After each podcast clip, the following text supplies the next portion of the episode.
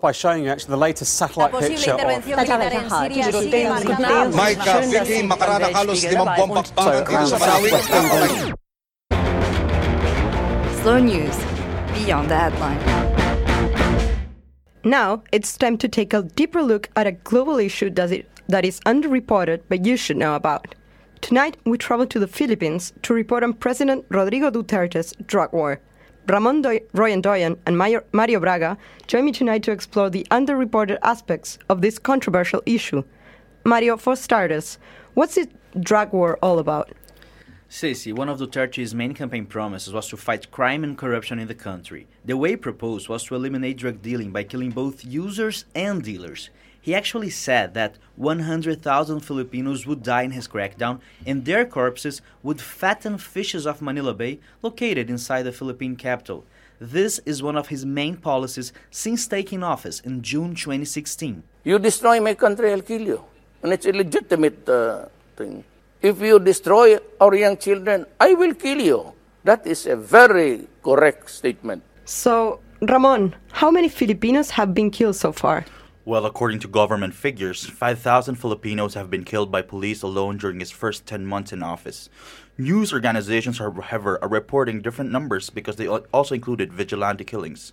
So the running total now could be as high as 7,000 as of April 2017. It's the most recent data available.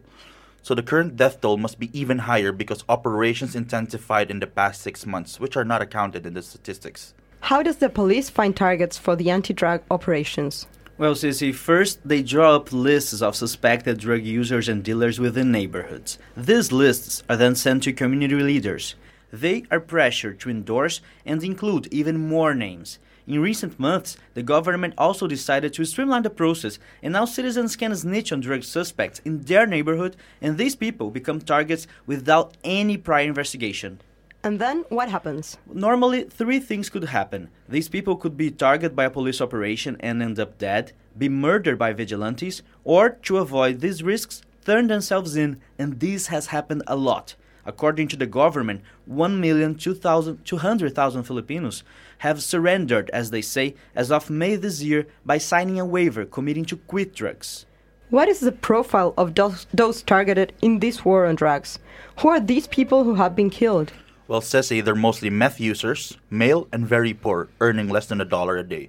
Normally, their bodies are found on sidewalks or bridges, heads wrapped in packing tape, hands bound in rope, and left with cardboard signs admitting a history of drug abuse. In police operations, however, their bodies are left in the open to serve as a warning to others. These scenes of desperate families crying over dead bodies have become common in the Philippines since the start of the drug war. Oh no, that's your son. Duterte's war on drugs caught the attention of several human rights groups.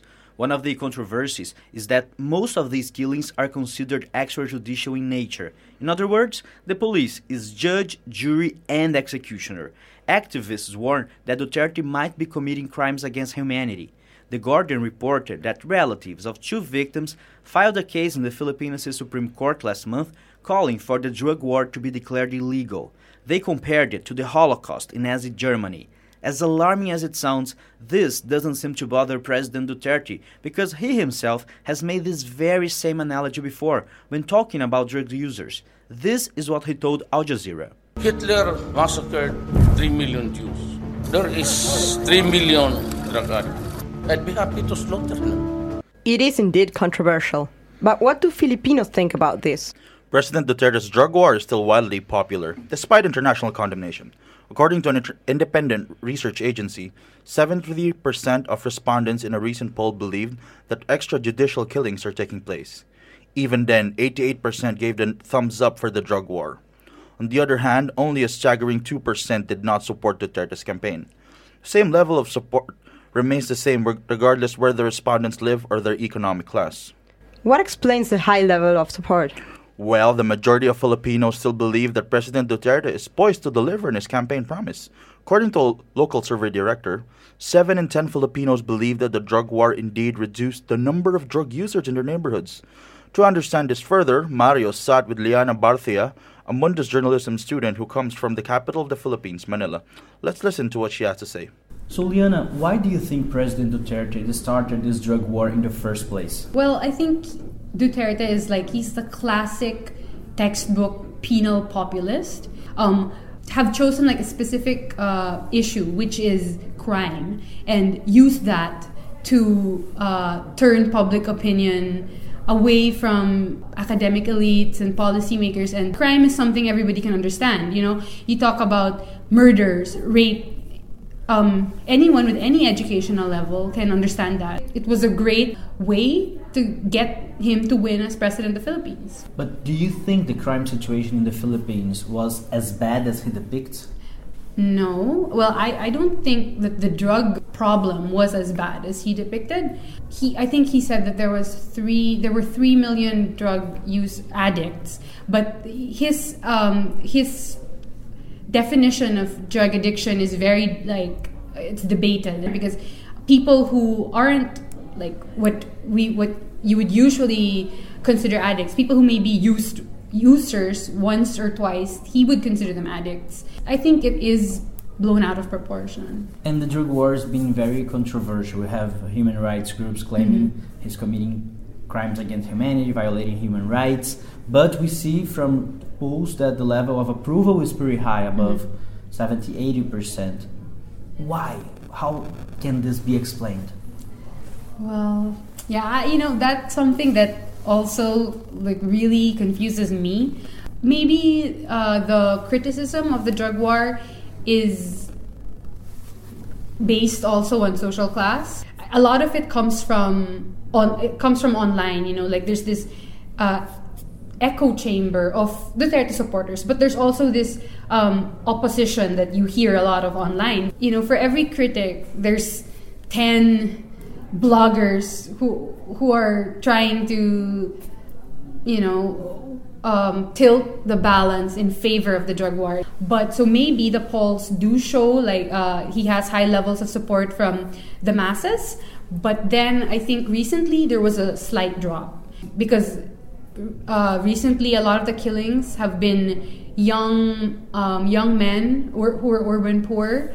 So maybe it's maybe more people are realizing the, the, the sort of the demographic of the victims of this drug war aren't really you know rich drug lords it's it's um, urban poor people who might be involved in the drug war like in the fringes.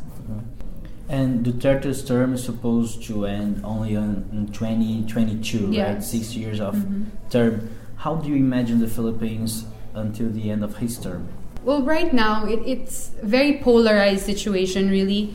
Um, I mean, in the Philippines, there was always we have more than two parties. So, but then there was always it always was like an administration opposition thing. Once a power, once a president was already in power, but then it's never been this polarized in the sense that it's not anymore really become about being an administration and opposition lawmaker or supporter. It's more of becoming a Duterte. So it, people don't really pay attention to other issues like economy, um, health, uh, poverty, agrarian reform, because these were things that the opposition and administration used to be at odds over or debate about. But now it's really become just about this drug war, and um, it it seems to become more polarized as time passes. What about the Filipino society? What do you think are going to be the effects of the drug war in the long run?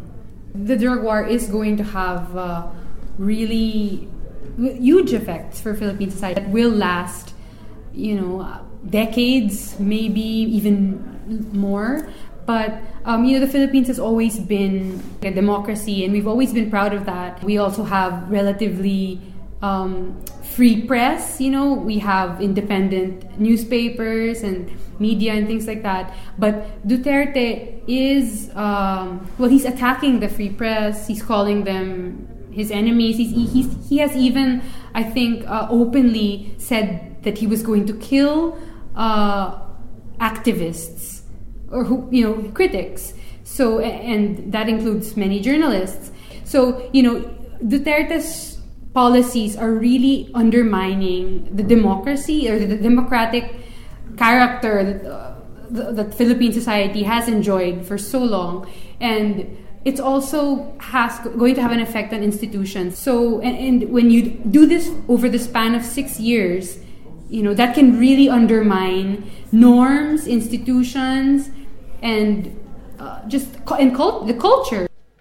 We just listened to Liana Barcia giving a local perspective on the Filipino drug war. Thank you very much, Mario and Ramon. Slow News will be back next week, shedding light on a global issue that is not widely covered by the media, but you should know about. Planeta. Kaukab. 星球 Planet. Sayara. Pianeta. Sayara. Planet. Planet Mundus, the word in Aarhus.